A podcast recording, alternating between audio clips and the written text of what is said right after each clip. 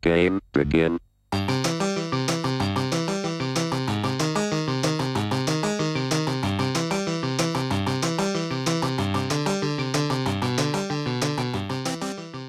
Hello, everybody, and welcome to the Spoiler Warning Podcast. This is review number 700 with our double feature review of Sonic the Hedgehog and Sonic the Hedgehog 2. I'm Christopher Schnese. And I'm Stephen Miller. And you're joining us for the first time, the Spoiler Warning Podcast is a weekly film review program. Each week in the show, we're going to dive in, debate, discuss, and argue over the latest films coming to a theater near you. Um, this week, it is our 700th episode. A long time ago, in you know a time in the before times, we had a 600th episode, and you know we hadn't really planned ahead of time on what we were going to do, and we decided as a lark we would take that 600th episode and we would uh, review a double feature of uh, kids films where Stephen and I had both not seen the original installment, and we figured we're just going to go back, rent the original, come back, uh, watch the new one, which at that time that that must have been the beginning of the pandemic, and that one was like one of the first big streaming at home ones that you could watch. Um, and then we did that double double feature review, and we had fun. Um, this time around for the 700th episode, we also hadn't planned ahead, but we were like, "Hey, 700th, looking at the release calendar, the second Sonic the Hedgehog film. Why, why don't we just do a re- retread of what we did with the Trolls films?"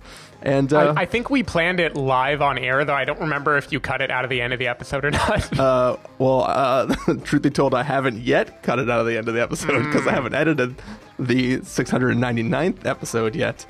Um, just because I was moving and traveling. Uh, but yeah, we got all kinds of things going on. Um, I am recording from a new location for the first time to celebrate the 700th episode. 700 has two zeros. The zeros are like rings, and the rings are significant to Sonic. So, you know, there's just all kinds of things that we are doing, Stephen. We're drinking out of pint glasses that uh, are rings as well. I mean, just the, the the things that we have lined up to make this thing last is just, I mean, can't even can't even be numbered. Fantastic. Um, but yeah, I mean, Sonic the Hedgehog. Uh, what what is your history with the the franchise? Well, I'll, I'll get into that. But before I get into Sonic, uh, in honor of episode 700, I wanted us to play a little game, which is an idea that I had about one hour ago and made Chris delay recording so I could frantically put this together. Um, Great. Are you up? Are you up for a spoiler warning game? Uh, I mean, I'm always up.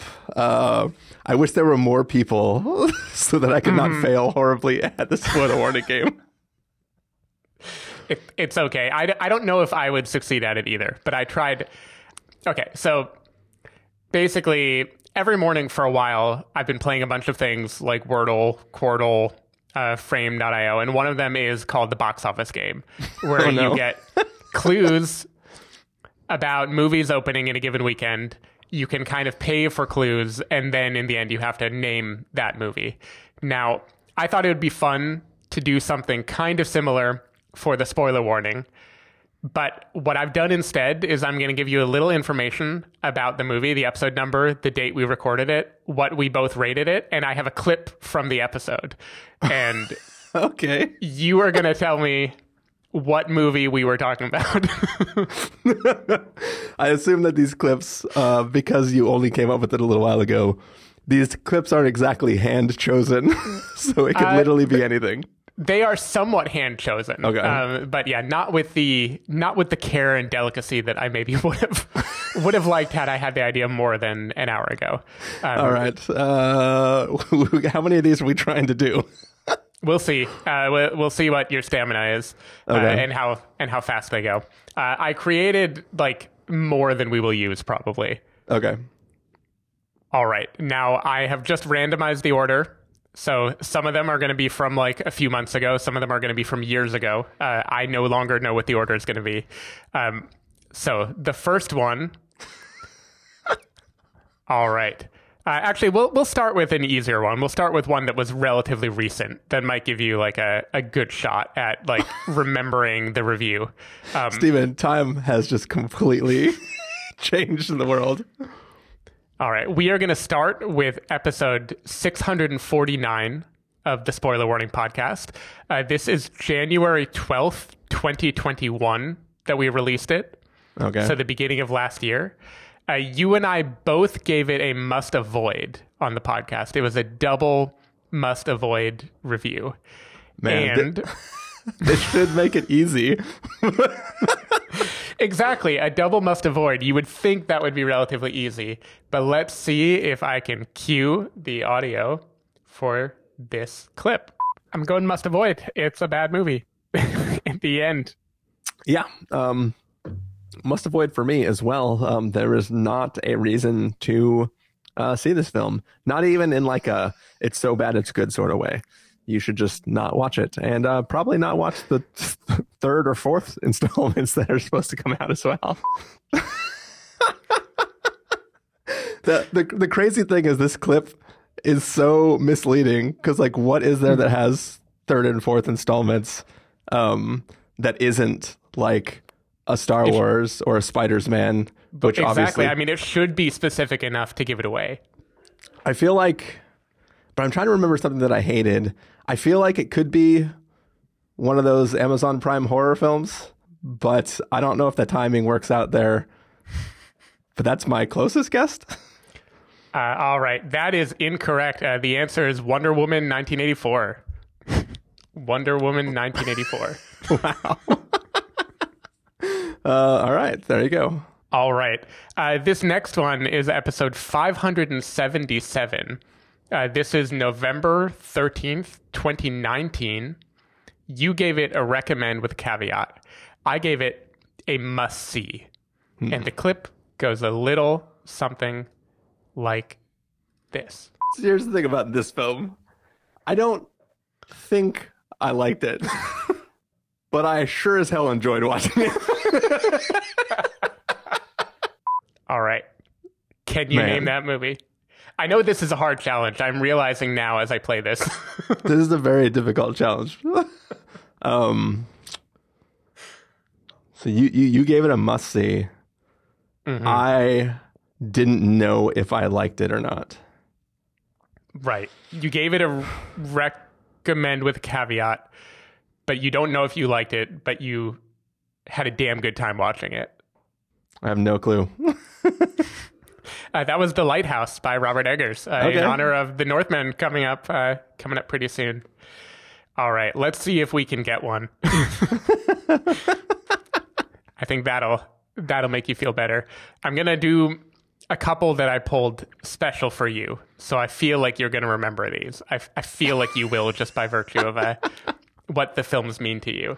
Uh, let's do episode 419.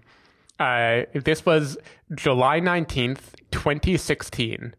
You and I both gave this movie a must see, uh, an easy must see for episode 419. And the clip goes like this. and the highs of this movie are so high that I I don't know. I, I don't even know what to say. It whatever they wanted to do, they did a really damn good job of it. Chris, how did you feel? uh, well, I felt. um, no, I'm just kidding. Um, so uh, the qu- real question that everybody definitely wants to know is whether Carson's prediction is true, whether this is a film that was right up my alley. Um, and uh, to that, I will say that this was uh, immensely up my alley. I feel like the sound clip that otherwise would have been edited out has to be the the key there. There, I mean, there, there's two things that I that I would guess, but I'm forgetting the years. But I have to say, this is probably Swiss Army Man. that was Swiss Army Man. We Yeah. we got one. It was either that or the one I love, based on the Carson piece. But I was like, I guess that sound effect was supposed to be a farting corpse. Yep. All right. Uh, episode 498. So the year is 2018. Uh, it's April 18th, 2018. This is a movie that I gave a wait for rental. You gave a recommend with a caveat, but you did like it substantially more than I did. And we can listen to the clip. It has nice moments. I I get I get what you like about it. I like those things about it too. I enjoyed damn I enjoyed the two hotel scenes also. These movies are the only meet and cute I get nowadays.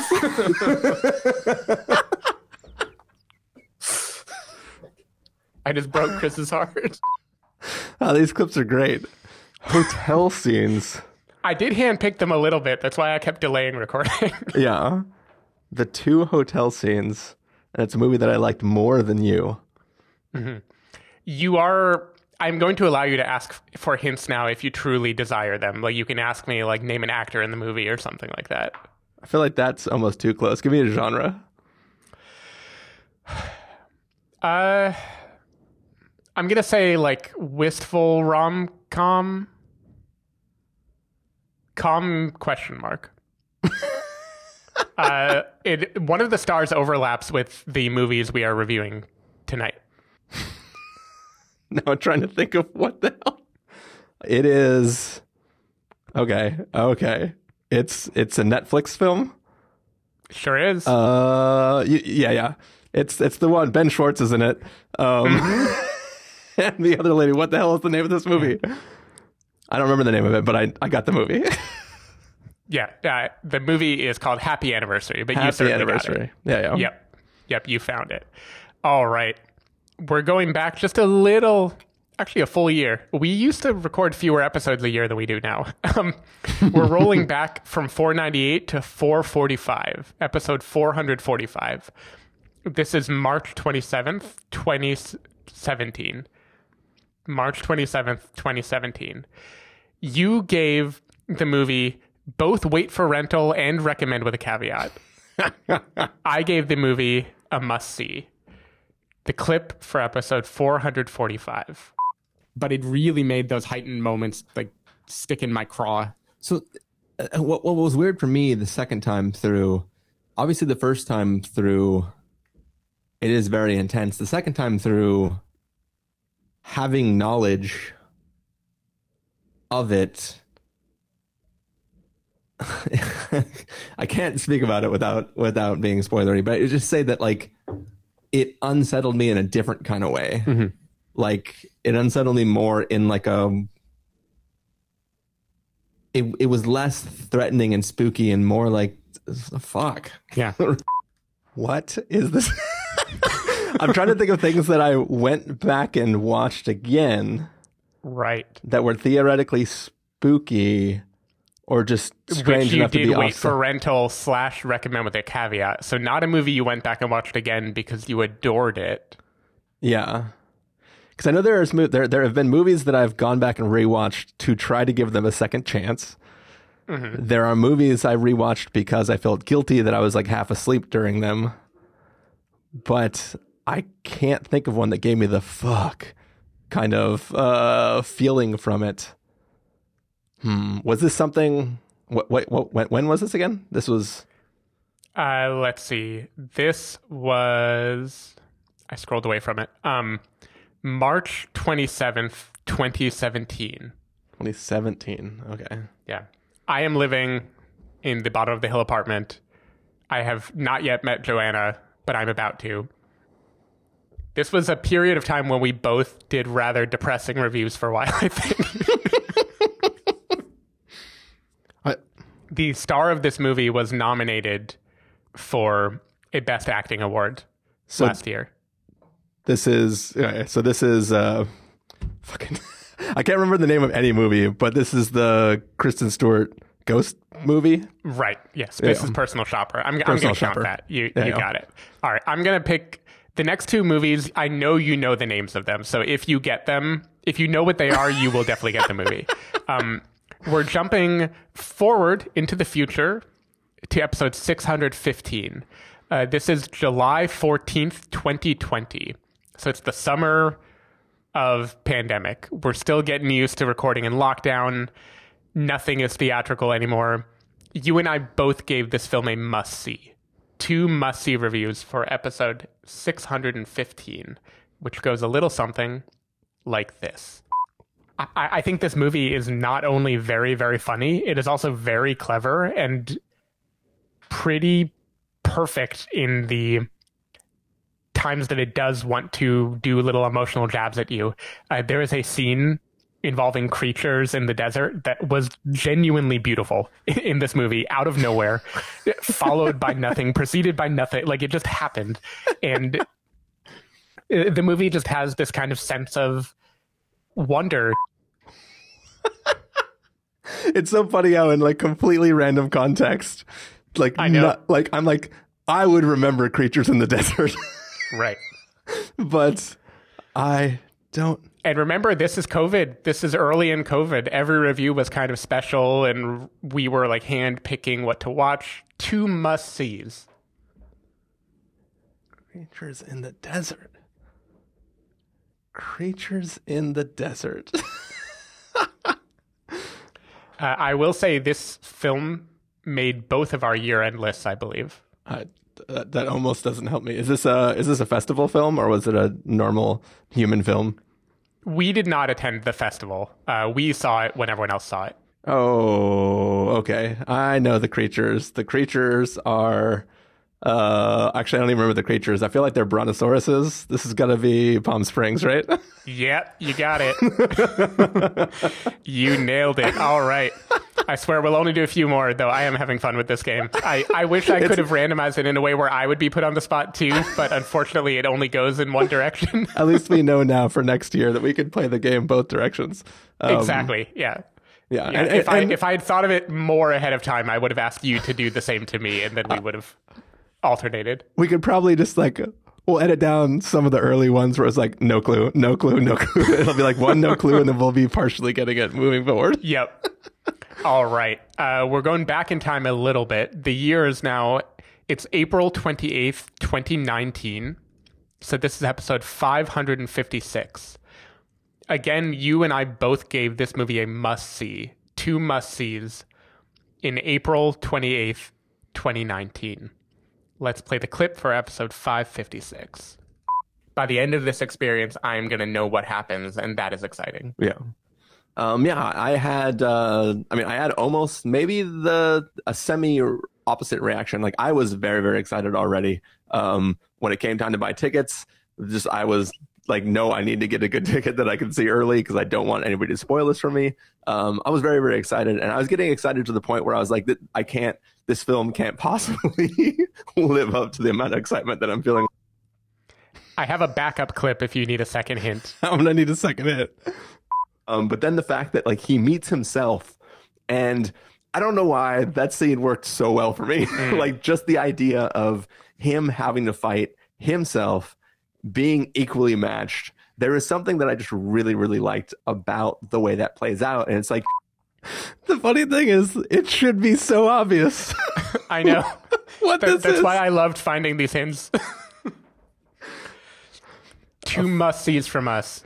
it was Big must, movie, April 28th, 2019. must see. Fights himself. Now put yourself, I, I find with the box office game too, it helps to think of where you were at this time. So, April of 2019, we were doing Tribeca. So, that is like the era that we're dealing with right here. I was really excited. Or no, I might be wrong. That might have been 2018. Yeah, I screwed you up. Sorry. I know. I mean, like, the, the, the, the dates don't even help me because I can't. I can't bucket time that way. Um, so Mm-hmm. I'm really just thinking, what was something that I was worried about not living up to my expectations, and somebody fought themselves. But I'm assuming Mm-hmm. themselves isn't literally themselves. It's like fighting the equivalent of themselves. Fighting somebody who is equally matched. I'm here for any hints. Is is it a superhero film? Yes. Is it in the DCEU or whatever it's called? Uh, no. Okay, so it's in the other one. I would say it is extremely in the other one. is it, is this uh, Civil War? It's Endgame. Endgame. you- Okay, You're in the right, in the right ballpark. okay. All right. Who was I talking about? Uh, I assume when they go back in time, Captain America fights Oh, Captain fight, America literally fights himself. Okay, Yeah. okay, I, got you. I think it was a 100% literal, um, Okay. literal move. Okay, we'll do two, then I'll be done. The year is 2020. It is December 23rd, 2020, that you released this movie, two days before Christmas in the pandemic. It is episode 646. You and I, again, both gave this movie a must see. Let's play the clip. Passing it over to you. Uh, so going back to Ethan Hawke, you could say that the main character in First Reformed has very similar thoughts as one of the bad guys in this movie. Um, but About not bringing a kid into the world. I, I, I think you're forgetting how First Reformed ends, and I'm not going to spoil it here. Oh. Um, but I will admit that is a hard hint. I, I love that your hint to me is when I misinterpreted the thing that you were trying to reference in the moment. It was hard to find a clip of this episode that didn't directly talk about the movie. But I, I feel like I remember this conversation, but I, I, I can't for the life of me remember which. I, I will tell you, uh, Dave Klein joined us in this episode to review the movie as well. And it was one of your favorite films, easily, of the year. is, is it Tenet? It is Tenet. Okay. I was like, Dave Klein was there. It was one of my favorites. I man, I, I still don't get the first reformed reference. I think it was that the character decides because the world is going to be destroyed, the only meaningful thing to do is to like take the nuclear option and end life because human beings are going to destroy everything. Okay. All right. My last two options that I'm debating between are both, I would say, aspects of the spoiler warning lore, but I'm going to pick the earliest one that I have a clip of. Um, the year is 2014. In fact, we released this January 1st, 2014, New Year's Day in 2014. It's episode 274. Uh, you so gave this film a pass with a caveat. I gave it a wait for rental. Uh, Carson Patrick gave it a must see. And here is the clip from January 1st, 2014, episode 274.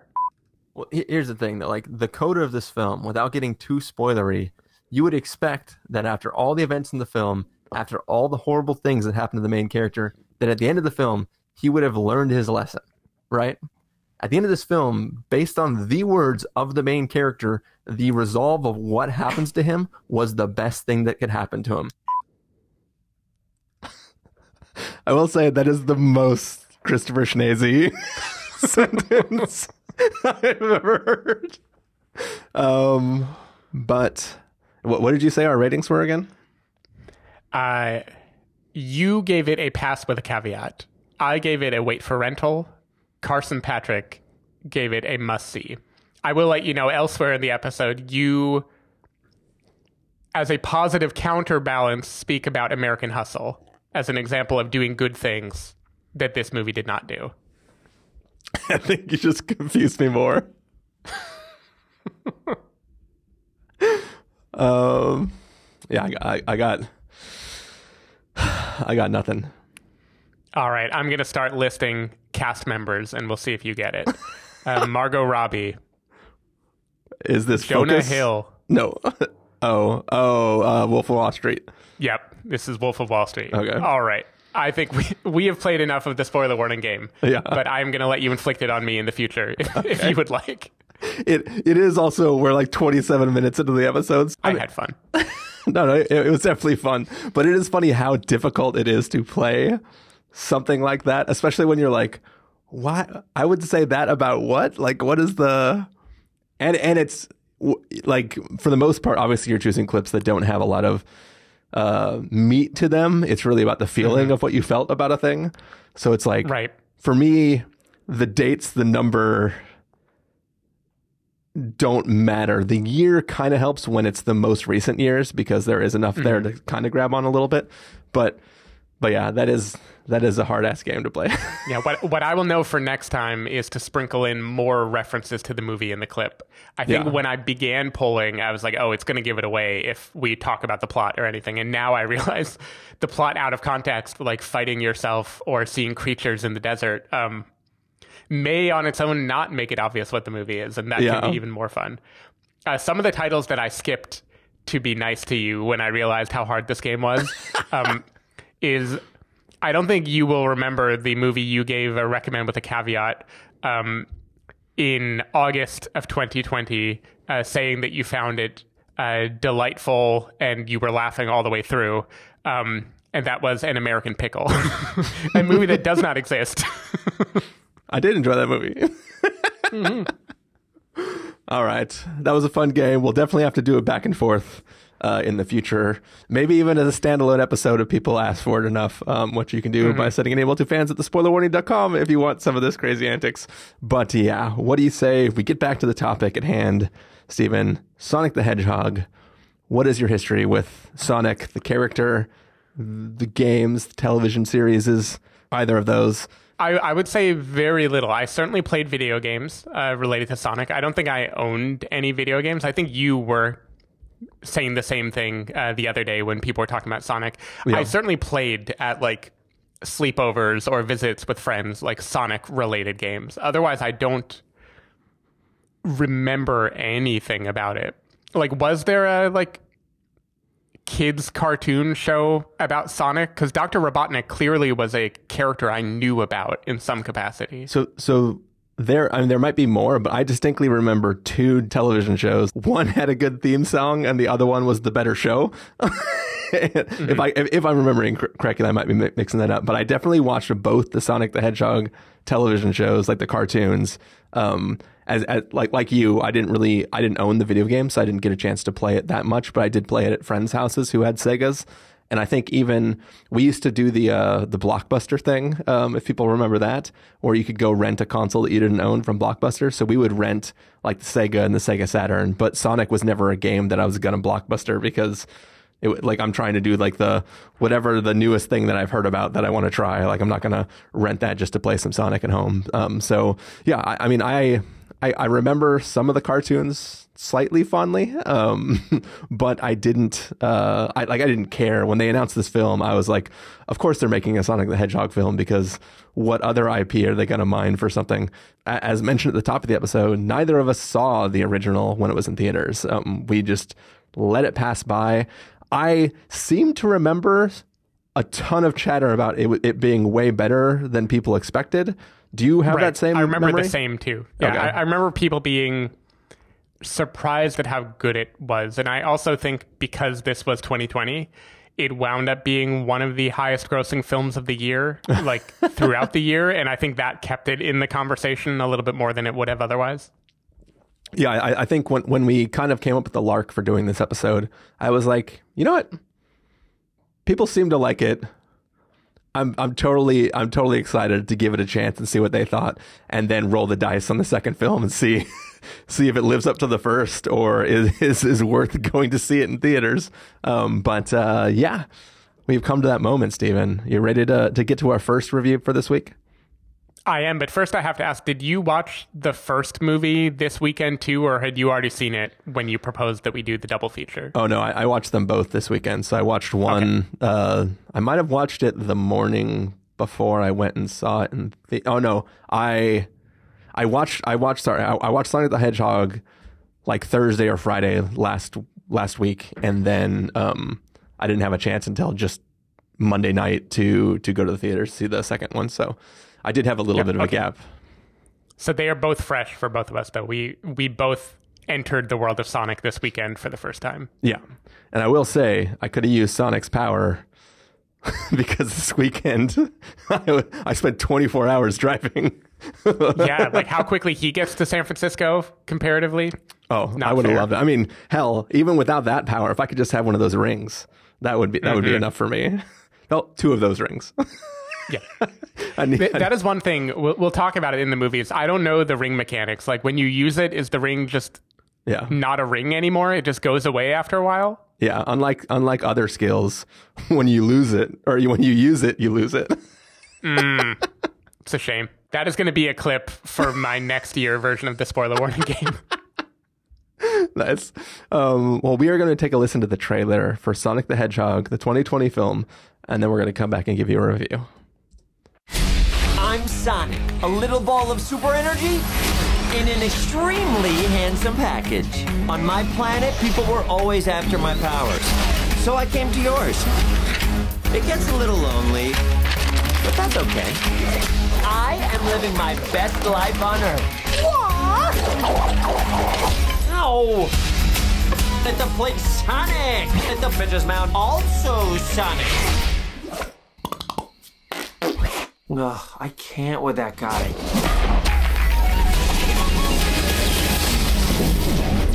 Uh-oh. Uh... Why are you hiding out in my garage? They're coming for me!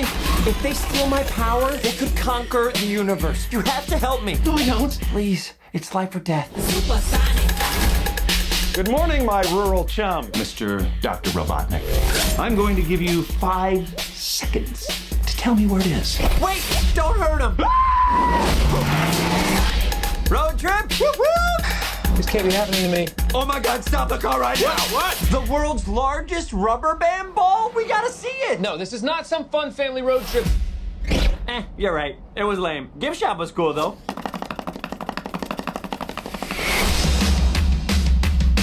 Whatever this creature is, I'm going to uncover the source of its power. Yeah, hey.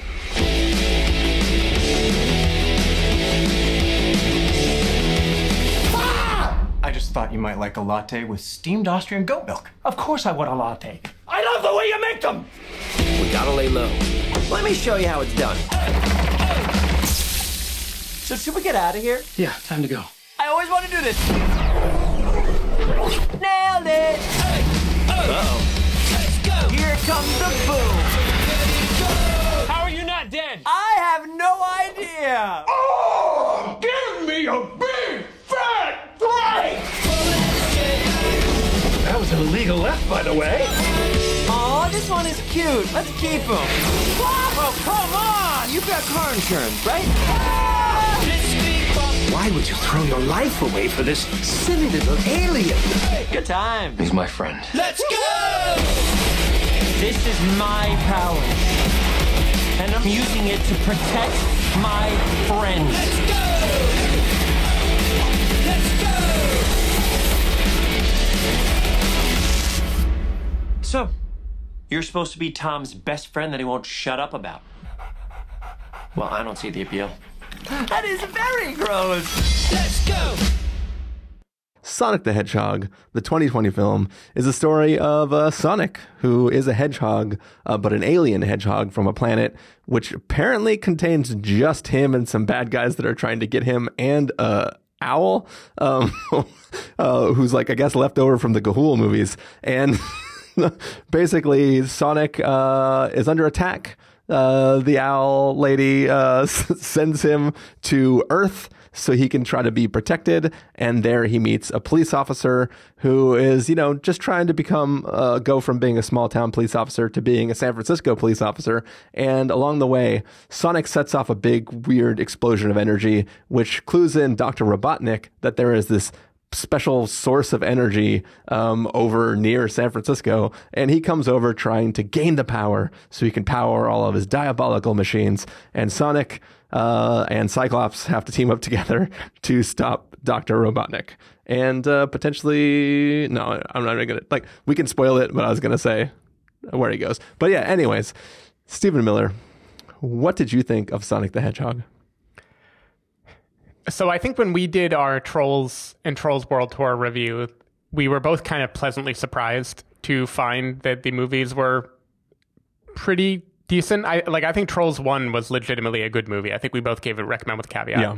Um this I think I think Sonic is a bad movie with a great cast that drags it kicking and screaming into being entertaining. Um and what I what I mean by that is everyone in the movie is wonderful. I think like I think Ben Schwartz is genius casting for Sonic. It completely fits the character. Yeah. He's just doing Jean-Ralphio. Uh, I think it's either here or in movie 2 where he literally even does the Jean-Ralphio singing like I am going to party with my friend. Like, like he even does the little like high pitched singing Yeah. Ben Schwartzy thing. Um he is so earnest and silly and he is exactly the kind of actor who can be farting one moment and then having a kind of like teary-eyed confession that he wants to be your friend the next and you buy it because he just has that manic energy um Jim Carrey is great in this movie. Like I I love Jim Carrey. You're making a face, so I think you might not love him. as much. I thought he was hilarious. I, I thought every interaction he has with his um sidekick, his like villainy sidekick in this movie is great. There is a moment where he judo chops the guy in the neck and he starts gagging and then he says like you kept your, you left yourself open i had to do it and then the guy like thanks him and keeps walking that Yeah. kind of like silly back and forth that they do there's a moment where he is dancing and running from fake dinosaurs while he does science in his um in his little lab i thought he was very very funny and entertaining the whole way through. Like them both. I like james marsden in this movie. I think he like is game. He knows he's acting against a cgi hedgehog the whole time and he plays it in a remarkably straight way that i think like is fitting to the kids movie nature. But setting aside all that when i think about this even as a kids movie i think the the themes are so muddy in the Sonic universe. Like the message of this movie is Sonic was alone and now he has friends and he's going to stop running away and use his power to protect his friends. Stephen. But the whole movie is him being preserved and everyone trying to protect him. Like, I, I don't really understand what the movie is trying to say, even to a little kid. Stephen, Sonic was happy being alone for a long time. It was only until he realized that he can't high five himself, even though he can do everything else himself with his super speed. And I think there would be a way that he could high five himself. Um, he is just so sad that he can't have a high five because he doesn't have anybody else to high five with, that he just has to run around the bases until he creates like a sonic boom. Yep. Exactly, which uh, Dr. Robotnik will see. So, anyway, there was silliness in the movie that I liked. It feels a lot like the original Muppet movie to me. It's like a silly, bizarre road trip. Everything about the bar scene, they, they go to a roadside bar in part of this movie, could have been straight out of the Muppets movie, like 100%. Um, Yeah. Human beings are cartoons in this film. There's a lot of silliness here. Um, there is slow motion fighting and action that feels a whole lot like the Flash in Justice League. Um, like I would maybe be pissed if I were Zack Snyder and saw this movie. Yeah. Um, the degree to which it feels similar, but it's fun. I, I thought Or- it was fun to watch Sonic do his in- thing in the X-Men exactly, films. or Quicksilver. Yeah. Um, I think one thing that bothered me, even as a kids movie, is this film does not know the limits of Sonic's power. Sometimes Sonic can literally run to the Pacific Ocean and back in one second. yeah. Other times, Sonic is frozen because someone is pointing a gun at him and he like doesn't know what to do or he is chasing to catch up with a person. Like in order to make Sonic have an actual journey that he goes through, the film needs to selectively make him either be unbelievably fast or kind of quicker than the average person. And we'll get to it in movie number two, but that builds throughout the series in a way that I find frustrating, and kind of hard to follow. Yeah. So if I think about this as if it were a superhero movie, I have a lot of complaints. If I think about it as a message heavy kids movie, I think it is muddy and a little complicated. If I think it is a, a movie that is supposed to make me laugh and have a silly time, I, th- I think they nail it only because Ben Schwartz, Jim Carrey, James Marsden, Adam Pally, like, I think there are enough people doing very silly things here that I had a totally fine time watching it. But I I don't think it raises to like the heights of a good kids movie. I think it was just like an acceptable kids movie. Yeah, I, I, think while I was watching the film, you know, I, I entered this film knowing that people said this was better than they expected. So I was maybe expecting better than what I think I got. um, like as I was watching this film, I was like, all right, this is not vibing with me. And I was trying to figure out why. So one thing I was thinking of is like the fact that I genuinely liked Detective Pikachu. Um, that film I thought was like legitimately fun, interesting, and I enjoyed myself watching it. And then I kept thinking back to my own voice telling Stephen, Stephen, Project Adam is a kids movie. It's targeted at kids. you should be able to watch it, accepting that it's for kids, and you should be able to have fun with it. And I kept hearing you uh, not agree with that. So maybe the formula for Christopher is you just put Ryan Reynolds in your movie.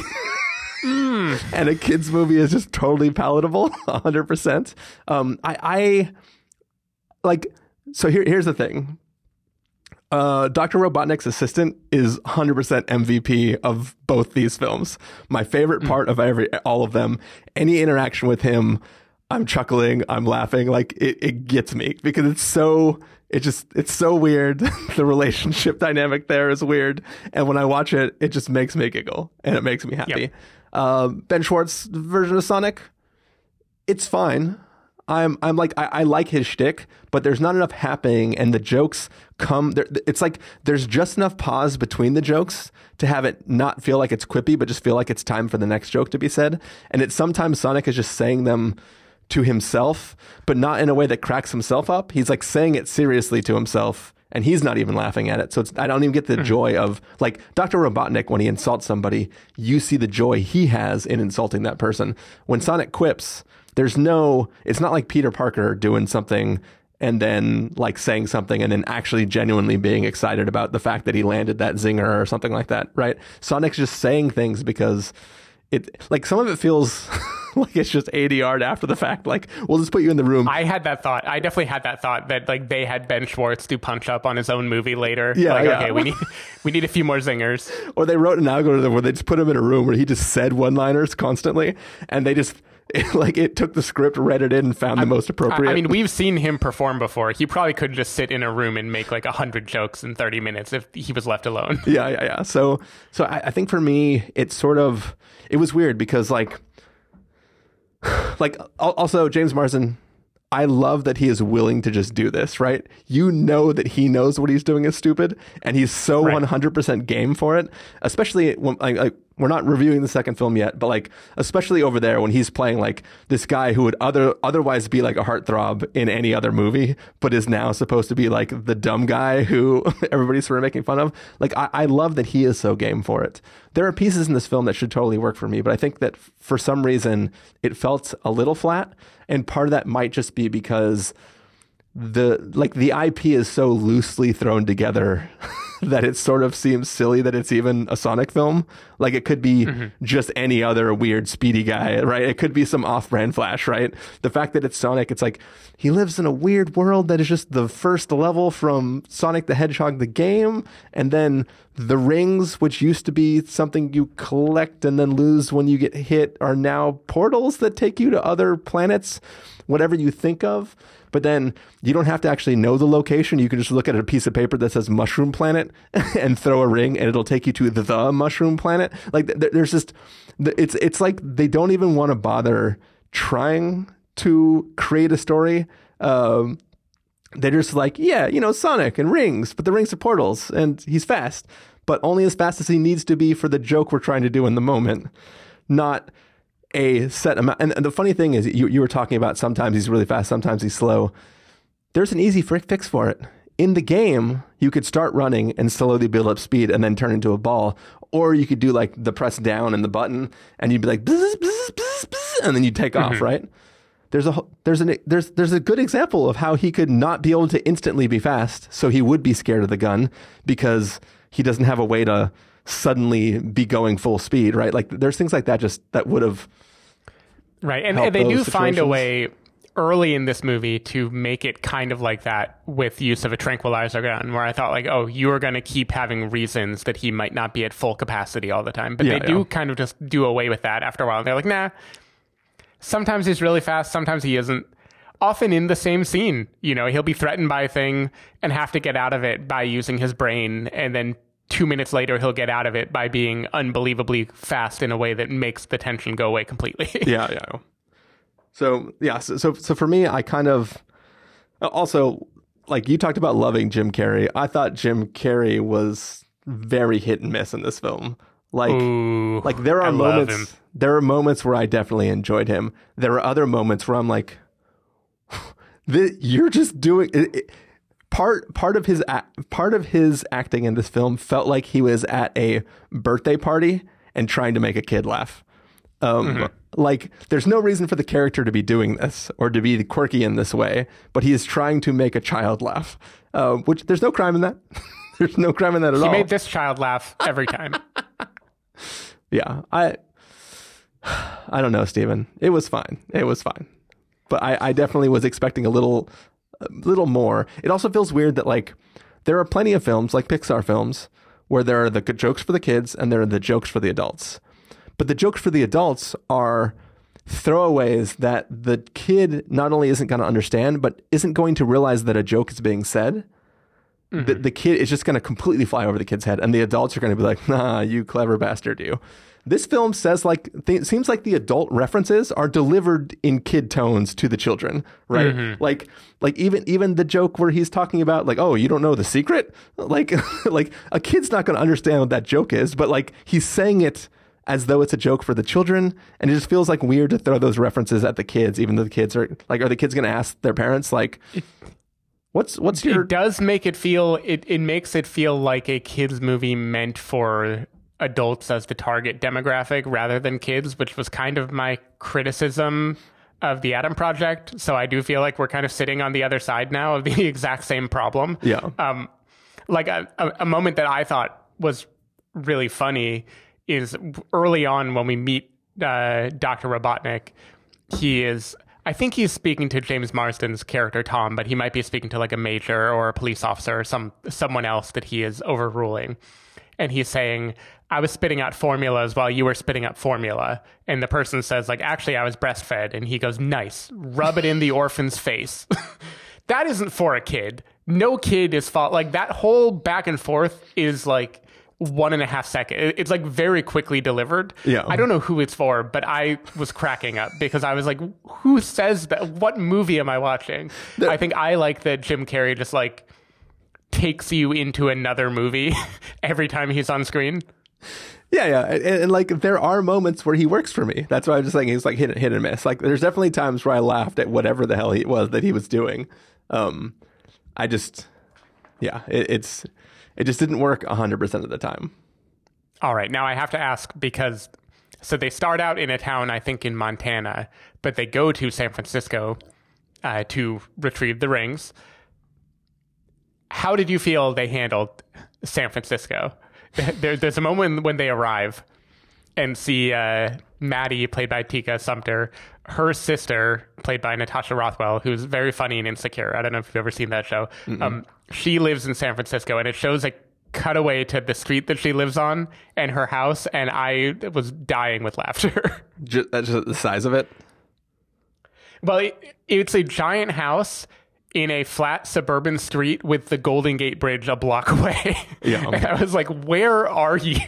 Yeah, it, it's I when the film started with that like future moment with Robotnik like chasing Sonic through San Francisco. I was like, I didn't realize this film was taking place in San Francisco. And then as soon as we mm-hmm. cut to somewhere else, I was like, oh, they just already have that modeled in a computer somewhere. Yeah. they can. I didn't even realize that the first place is supposed to be Montana. Apparently, it is. Yeah. Interesting. So why why do do we ever understand why Marsden wants to be a police officer in San Francisco? I just assumed he well, was. he wants to make a difference. He wa- he wants to make more of a difference. Uh, I, he feels like in his small town he can't. But you mean YSF? Like why was that the metro yeah, yeah. Like, area? like that I just assumed it was some made up area outside of San Francisco, and San Francisco was the closest large city to him, and that's why he picked San Francisco. I didn't realize it was like Montana, which I, I'm pretty sure they say Montana. I think it is like an extensive drive, which is why the gag where Sonic runs to the Pacific Ocean and comes back is like he, he is basically doing the Superman where he can just circumnavigate the globe if he wants to. Yeah, yeah. You know, he could he could turn back time. Gotcha. All right. Well, uh, you ready to get to verdicts then for the first Sonic the Hedgehog? Mm-hmm. All right, Stephen, if you were going to give us a must see, recommend with the caveat, wait for rental, pass with the caveat, or must avoid, what would you give it? I am giving this a wait for rental. I thought this was completely fine for a kids movie, especially. I thought it was nice. I think again, everyone is doing their damnedest to make it very funny and silly. They are much better than the movie had a right to be. Um, again, I think Ben Schwartz, brilliant choice for Sonic. Love how game James Marsden is. I think Jim Carrey is hilarious. I laugh like every time he talks in this movie. Um, just a big fan all around of the characters. If you took them out of it, I think this movie would be a quite bad kids movie. Like I actually think the plot is very stupid and the Yeah. message is not especially good and there is no um for all the earnestness that Ben Schwartz brings to the role of Sonic, the things he is being asked to be earnest about, I think don't land at all in a way that like a a Pixar movie or a Mitchells versus the Machines or something could easily do with a situation like this. So not a great movie, made totally watchable by virtue of really talented people punching it up at every opportunity. Yeah, I'm going to give it the same review, but I guess technically lower on the scale of Wait for Rental. Um, I mean, th- this is a perfect example of one of those films where if if we were back to the full on, we're just seeing a ton of shit in theaters. And like I saw th- three things this weekend, and then I text you, and you were like, "I haven't got a chance to see anything yet.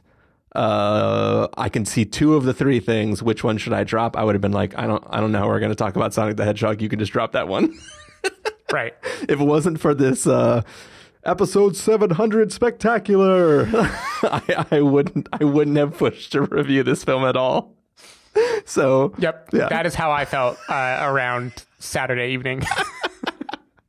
so so that's it. It's a wait for rental and a wait for review.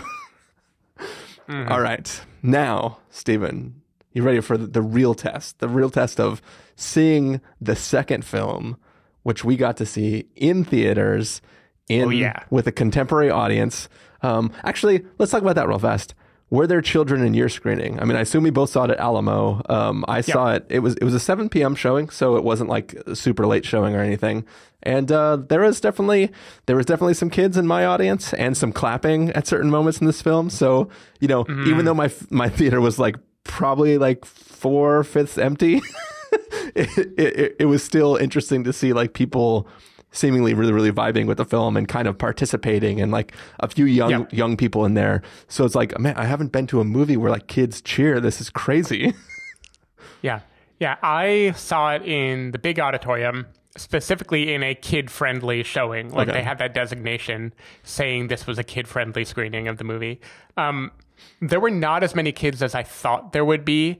Like there were a few clusters of like four or six occupied seats that I purposely put myself as far away from as possible because I was like, that is a family with a shitload of kids. I don't want to be anywhere near them. Yeah, yeah. Um, and most of them were adults. Like there, there were the occasional little kid, like a little kid with their parents. That happened a few places, and I definitely heard them clapping and cheering and laughing at a few things. Um, one kid was roving the aisle in a way that was very strange because Alamo employees rove the aisles, like coming to drop off food and everything, and seeing like a seven year old do that made me feel like there was a seven year old employee coming to give me food.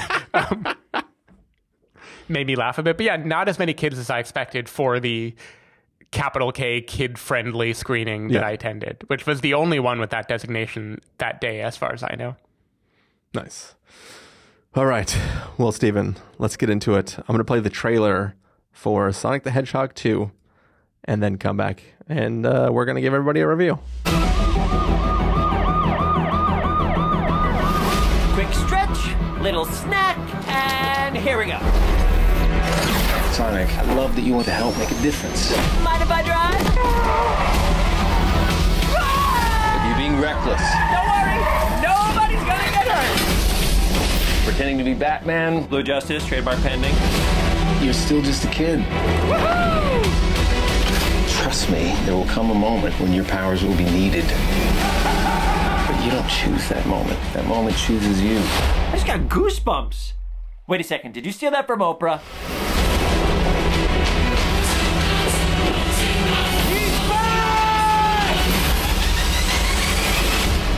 Papa's got a brand new stash. Since I've been gone, I've discovered the source of ultimate power. That sounds big. It's been on my vision board for years. Hope I'm not too late. I'm Sorry, who are you? Name's Tails. Okay, this is what we're gonna do. Step one, light taunting. Step two, I have no idea.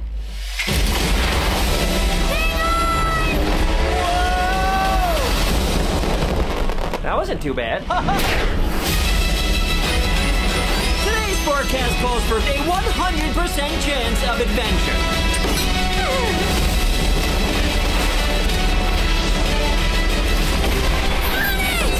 Return to sender. Face it, you're never going to get my power.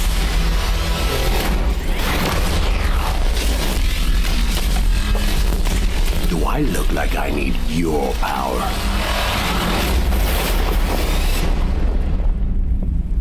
Where are my manners? Sonic, meet Knuckles.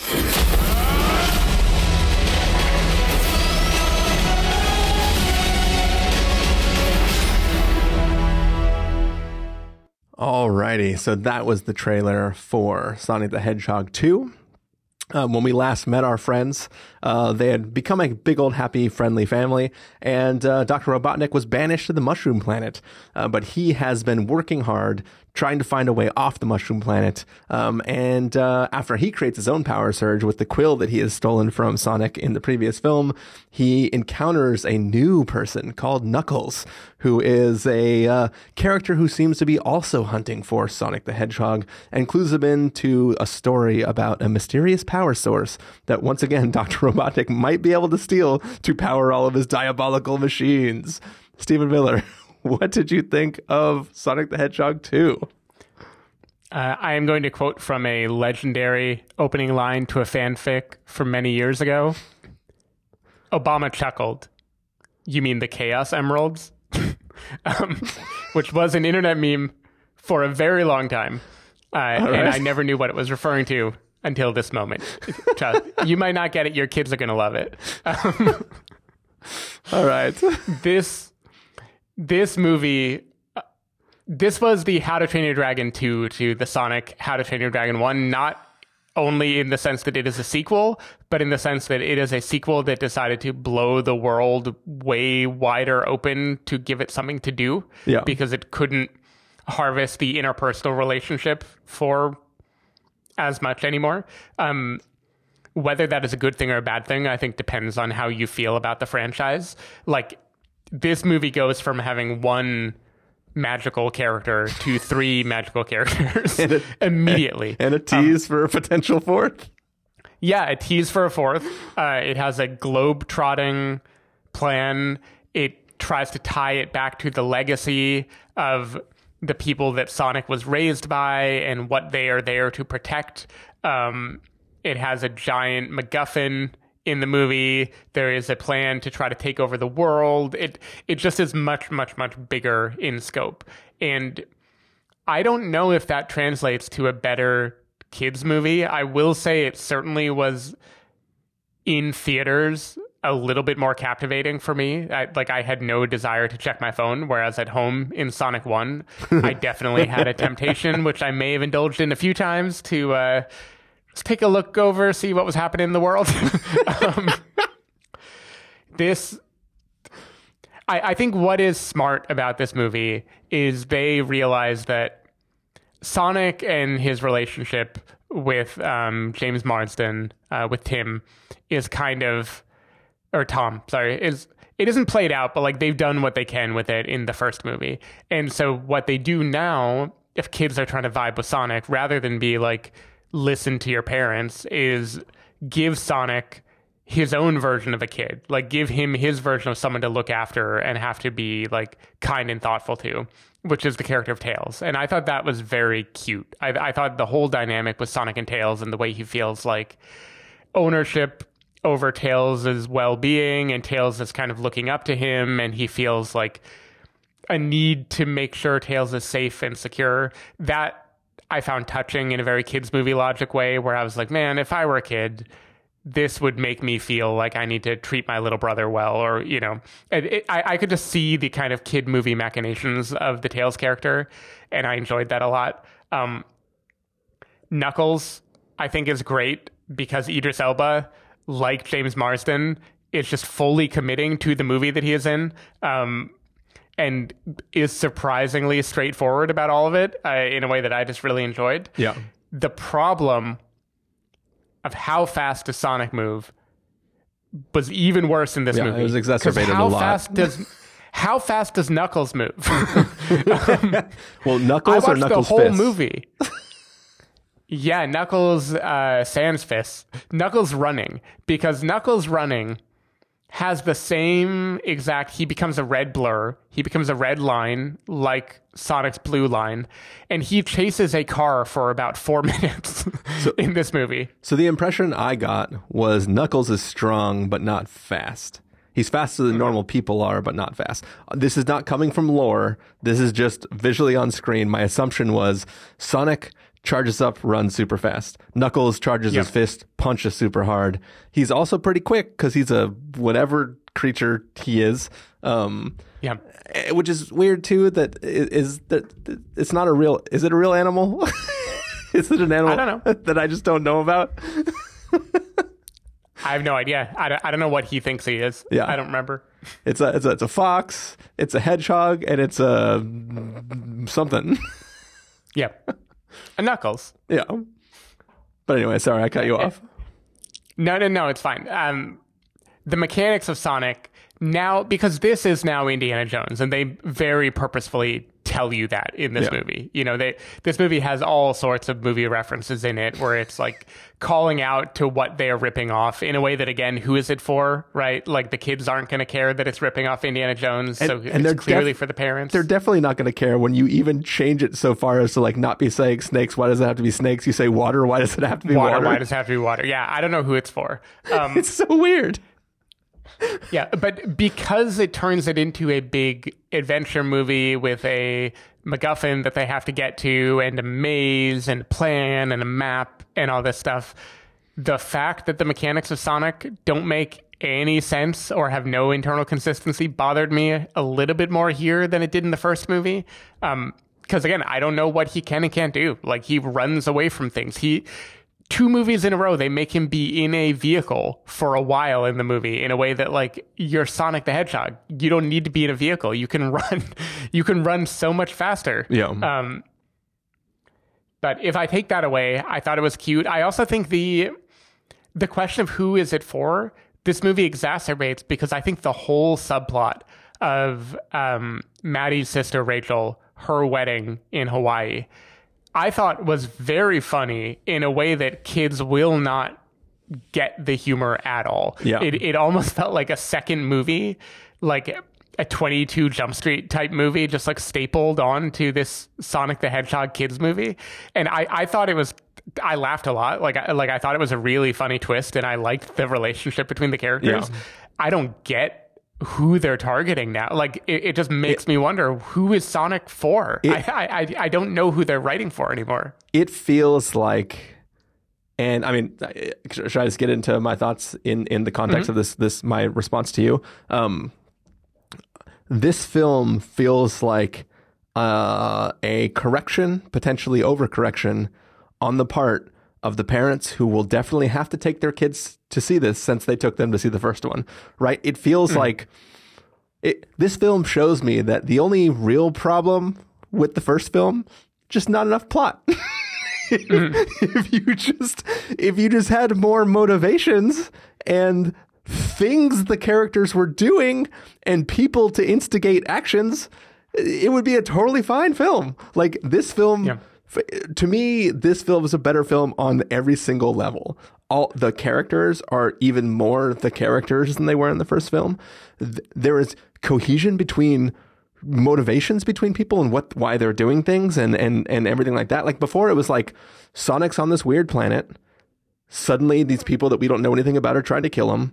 He arrives on earth and he seems to be totally happy until one day he's sad that he can't have a high five and then dr robotnik's there and then he befriends a police officer and i guess there's a challenge and then boom the bad guy's banished to a mushroom planet this film has like characters like there's bad guys that have similar uh, motivations and have to team up to work against uh, the heroes. The heroes are trying to do their own thing but still work together, and then they're like trying to be apart and then are brought together and they have to work together to try to do all sorts of stuff. Like it's they're just everything about this film works on a way that the first film didn't sort of work for me, and maybe it's because there are so many different characters that we don't spend long enough with any one character for me to get tired of the shtick. Like it's just like, oh yeah, cool. And then this guy, and, oh yeah, the barista guy who's the assistant, yeah, that's cool. And then you're like off to do the other thing, right? And it's, and I think that it is just upping the game across the board. It's having like a genuine plot with things for people to do, and then the uh, the effects are all bigger and better, right? Like the the big bad fights are are more exciting than uh, just a ship flying around. Like it's it's there is something that has to happen. The characters, you know, change their motivations as they go on through the film, and it's like a, it's just it's a it's a fun ride that is still it's not technically executed any better than the previous film was. It's just there's more of the good and less of the the downtime. Like honest, honestly, for me, the only downtime in this film is the what feels like a ten minute sequence of Sonic being left alone at home and just doing whatever he wants. And it's like, yep. that scene did not need to show every activity he was going to be doing while he was left alone, right? And, and and I like the payoff of of the where that's going every time he gets a call and him having to try to pretend like everything's cool at the house. Like that trope, the way they play it in this film works for me and it's fun, but it's just kind of like the only downtime was let Sonic play with the dog and skateboard around the house and make a mess and dump cereal on the ground. And I was like, dude, just can we can we get on? I'm sure Robotnik's probably doing something evil. Can we go go go, go cut back to him? yep. No, I, I hear you. I I think this movie in most respects just improves on the first one. it's hard to think of a thing that it does worse. The only place it comes close is I feel like, for better or worse, this movie embraces that it is a kids' movie more than the first one.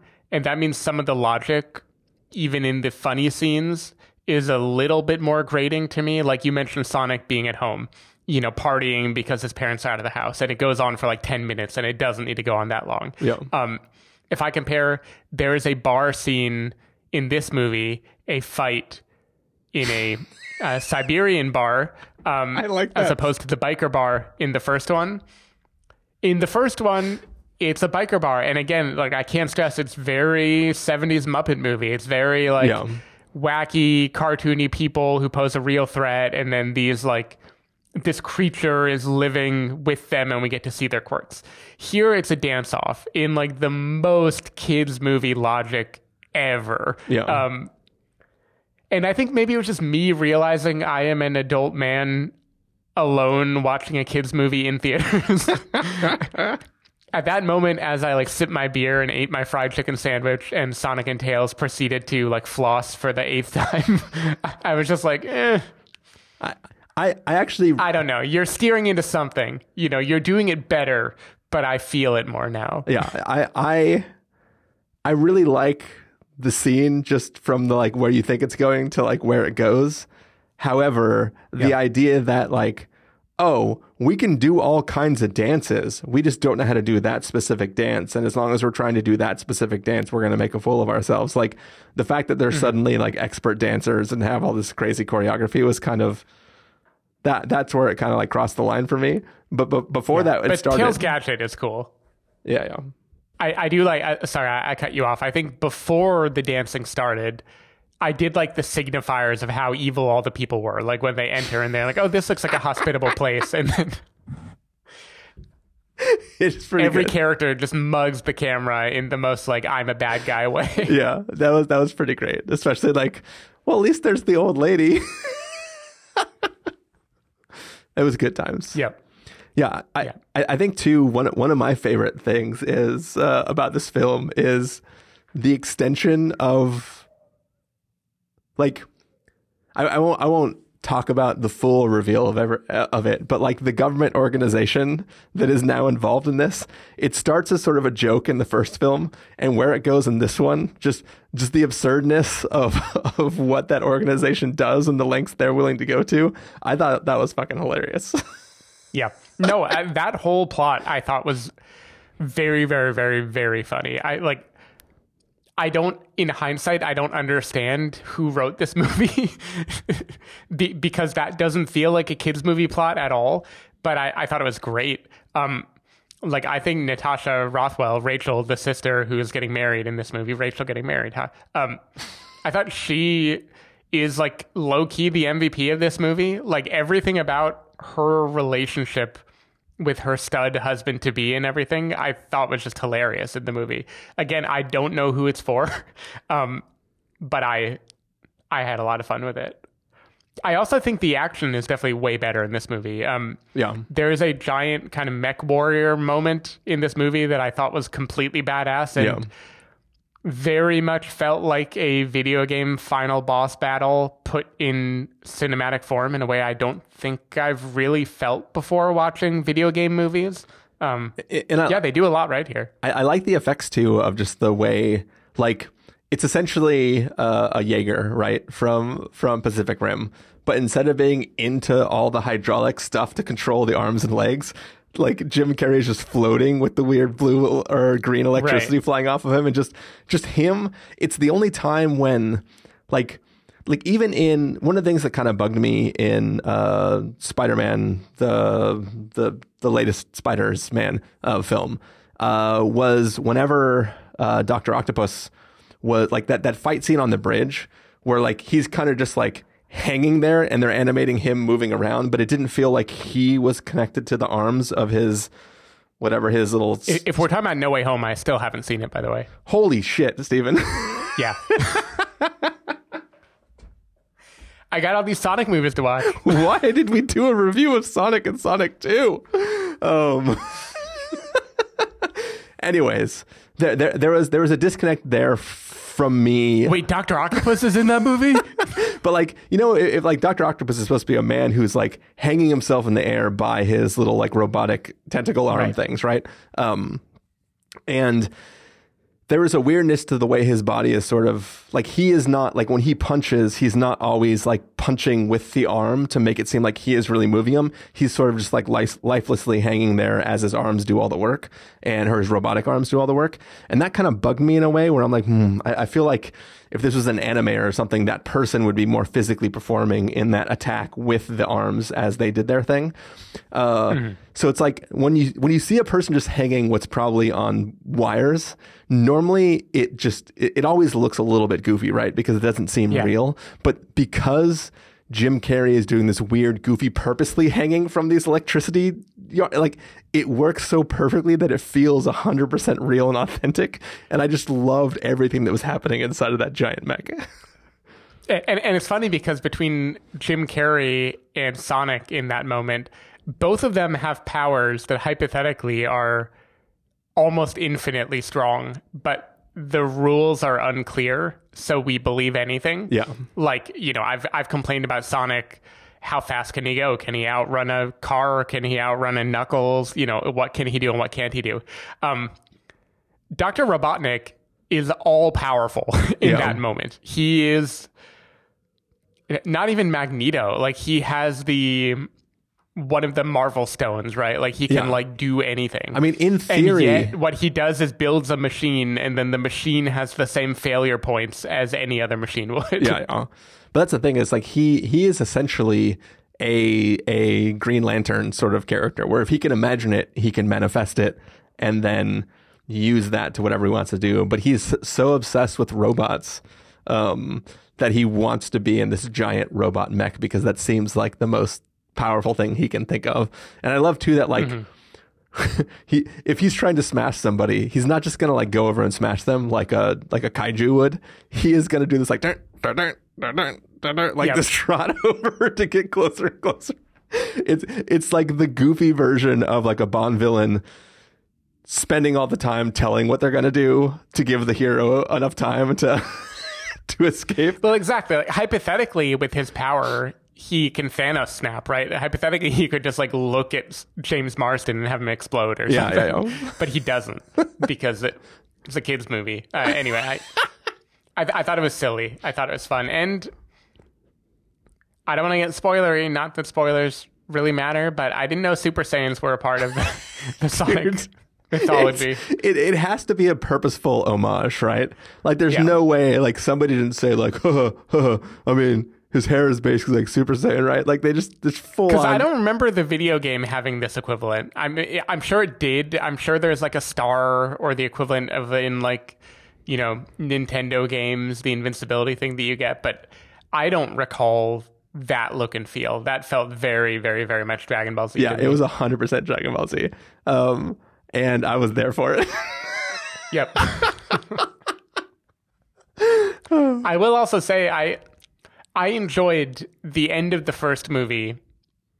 Um, spoilers, I guess, for Sonic One, if anybody is really worried about it. Um, sees Dr. Robotnik getting banished to the Mushroom Planet. He's being thrown through a ring, and then the ring is taken away. So he is in like the outermost edges of the galaxy.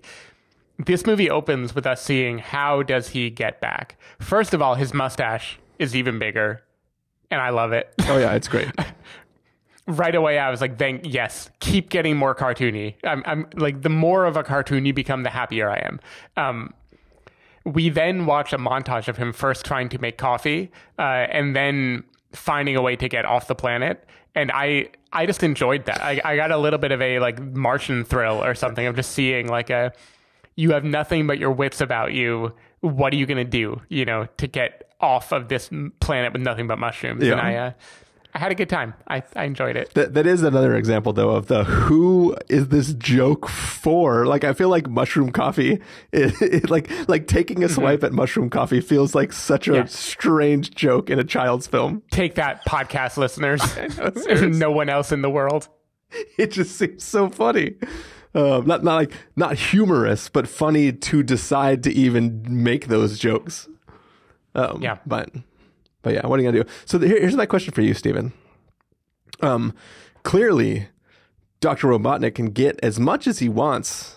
Like he can basically accomplish all, all he wants to do with with what seems like just a single quill from Sonic's Sonic's head. So why does he need to actually capture Sonic when he can just try to get some quills from Sonic's head? And it seems like he could do everything that he wants to do with just that limited source of power. I mean, he's vengeful. He he's a vengeful man. Uh, Sonic wronged him, and now he needs to defeat Sonic. Uh, or also, maybe he's afraid as long as Sonic exists, he'll be able to stop him doing whatever he wants to do. so speaking of being wrong or being or somebody wronging Dr. Robotnik, it is funny that like they keep having the joke about how uh how James Marsden's character punched uh, Jim Carrey, right? Dr. Robotnik got punched. It wasn't until I rewatched the trailer just now for the first film that I realized it's 100% a sucker punch. And they treat it as Yeah. though like James Marsden totally one upped him. And it's like, no, he was screaming and completely distracted. And you took that opportunity to just freaking clock him in the side of the head. Like, you didn't best him in a fight. You sucker punched Right. him. Like, there's no honor in that. Yeah. Yeah, no honor. No honor. But hey, ACAB, man. Can't trust a cop. okay. Uh, but uh, yeah. Any last thoughts about this film, Stephen? Um, I don't think I've ever felt so torn between loving what a movie is doing and being driven crazy about the mechanism by which the character would choose to do that, as in the snowboarding scene in this movie. Um, very video game, lot of fun. Feels kind of James Bondy. You know, everything in this movie feels like another movie. Yeah. Um, I don't think Sonic makes sense to do any of that given his powers and what he's running away from. But I had a lot of fun with it anyway. And I think that's the whole movie in a nutshell. It's like, I don't know why you're doing that, but it was cool. that that reminds me of a thing from the first film. Uh, you know, we we've talked about how this is a kids' film and you can't show like really dangerous stuff or anything so bad. I don't I don't know if kids understand physics at all, but if you are pushed from a skyscraper and then somebody puts a portal on at street level, which goes to a portal that is now rotated 90 degrees. You mm-hmm. come out of that portal at the same speed, at that point, terminal velocity. Oh yeah, you still die. like, sure, they put hay bales in the barn to to to soften Mhm. their fall, but th- those those they were falling fast as hell. like, I was like, there's no way. The only way to do it would be to like. Think, like we, we've all played the game Portal, right? You got to throw the ring at the bottom and then throw the other ring at the other side, which launches them back up. And then right at the apex of when they're about to start falling again, then you throw a ring there and then they can just land on the ground. like, God, I want to play Portal again now. Oh, but yeah, it was it was uh it was definitely when that happened. I was like, no, they're dead. You can't just do that. Yeah. But the realistic version, uh, the the dark Nolan version of the Sonic universe, where they hit the hay and then just explode, we're just not going to get to see that. yeah, I mean, if this was Project Adam or at the Adam Project, uh, we would definitely. We would definitely see them burst into colorful mist when they came out of that second Yeah. portal. All right, Stephen. I think it's about that time for us to get to verdicts. hmm If you're going to visit a must see, recommend with the caveat, wait for rental, pass with the caveat, or must avoid, what would you give it? So even though I've been more praiseworthy about Sonic 2 compared to Sonic 1, my feelings are very similar. I still walked out feeling very wait for rental. I felt like this was fine. I had a good time. Look, I smiled. It was nice. It'll get the job done for kids and it has something for the parents to make them laugh. But it just goes right through you. Like, like I don't know. It, it still feels like there's something missing from this franchise for it to go to the next level to me and become a thing that I actually care about. Um, so yeah, I'm I'm a rental. I'm a stronger rental than one. I like that they're making the universe bigger. I think they have a formula now they could they could keep using to generate further sequels, and I get how it could be fun, but I just kind of feel like there is not a lot of there there in terms of the the sentiment of kids movies, which is normally what I vibe with. This feels more like a a blank canvas to make silly things happen in a kids movie, which is entertaining to watch, but just not the kind of thing that really has me recommending a kids movie to other people. So, solid rental. It's fine. Totally fine. I wouldn't rush out to the theater for it. Yeah, I mean, I definitely don't think it's a rush out to the theater type of film. Um, but I will say that, like, the, I think the improvement is so vast compared to the first one that I feel like I either have to retroactively knock the other one down a peg or I have to bump this one up a peg. So, yeah, I, I think I liked the first more than you. So to me, they're closer Yeah, yeah, yeah. together than for you. yeah, I- like I, I think the first one was sort of like, yeah, yeah it was whatever. Um, but I was kind of disappointed in it, and this one was like, yeah, you did all the things that I complained about before better, so I can't complain anymore. So I think for me, I'm going to give it a recommend with a caveat. Once again, I'm not saying you necessarily need to see this in theaters. You could wait for rental, but I think that this is a good step above what the first one did, and it just is is has so much more to play with. Um, and I appreciate what it's trying to do a little more. Um, so yeah, that is going to be our 700th episode, um, our double review of Sonic the Hedgehog and Sonic the Hedgehog 2. Stephen Miller, if people want to find you throughout the week, where can they do that? Uh, people can go to twitter.com slash sdavidmiller or sdavidmiller.com. People can find me at ChristopherInRealLife.com or Twitter.com slash ChristopherIRL. You can find the podcast over at TheSpoilerWarning.com where you get a bunch of the back episodes of the show. If you want to subscribe to the show, you can do so on Overcast, Stitcher, Apple Podcasts, or wherever podcasts are found. Um, if you want to know the episodes go live, you can follow us at Twitter.com slash SpoilerWarning, Facebook.com slash The Spoilerwarning, or Instagram.com slash The Spoilerwarning. If you want to get a hold of us directly, you can send an email to fans at TheSpoilerWarning.com, or you can use the contact form on our site. Music for this episode will come from a track selected from artlist.io, so hopefully you're enjoying that. And uh, yeah, that's it for this week. We'll be back soon with more episodes, and uh, hopefully, I know I've been saying this for the last several episodes, but hopefully a more normal release schedule moving forward. I mean, I think you and I both now are fairly comfortable seeing things, at least at Alamo. Yeah, yeah. So maybe moving forward, there will be more of a standard like whatever came out that weekend, we review cadence. I feel like that's doable. Yeah, yeah, it's definitely something we can probably do. Um, so we will we will put in the effort, and uh, hopefully hopefully you keep enjoying these episodes. All right, later. Bye.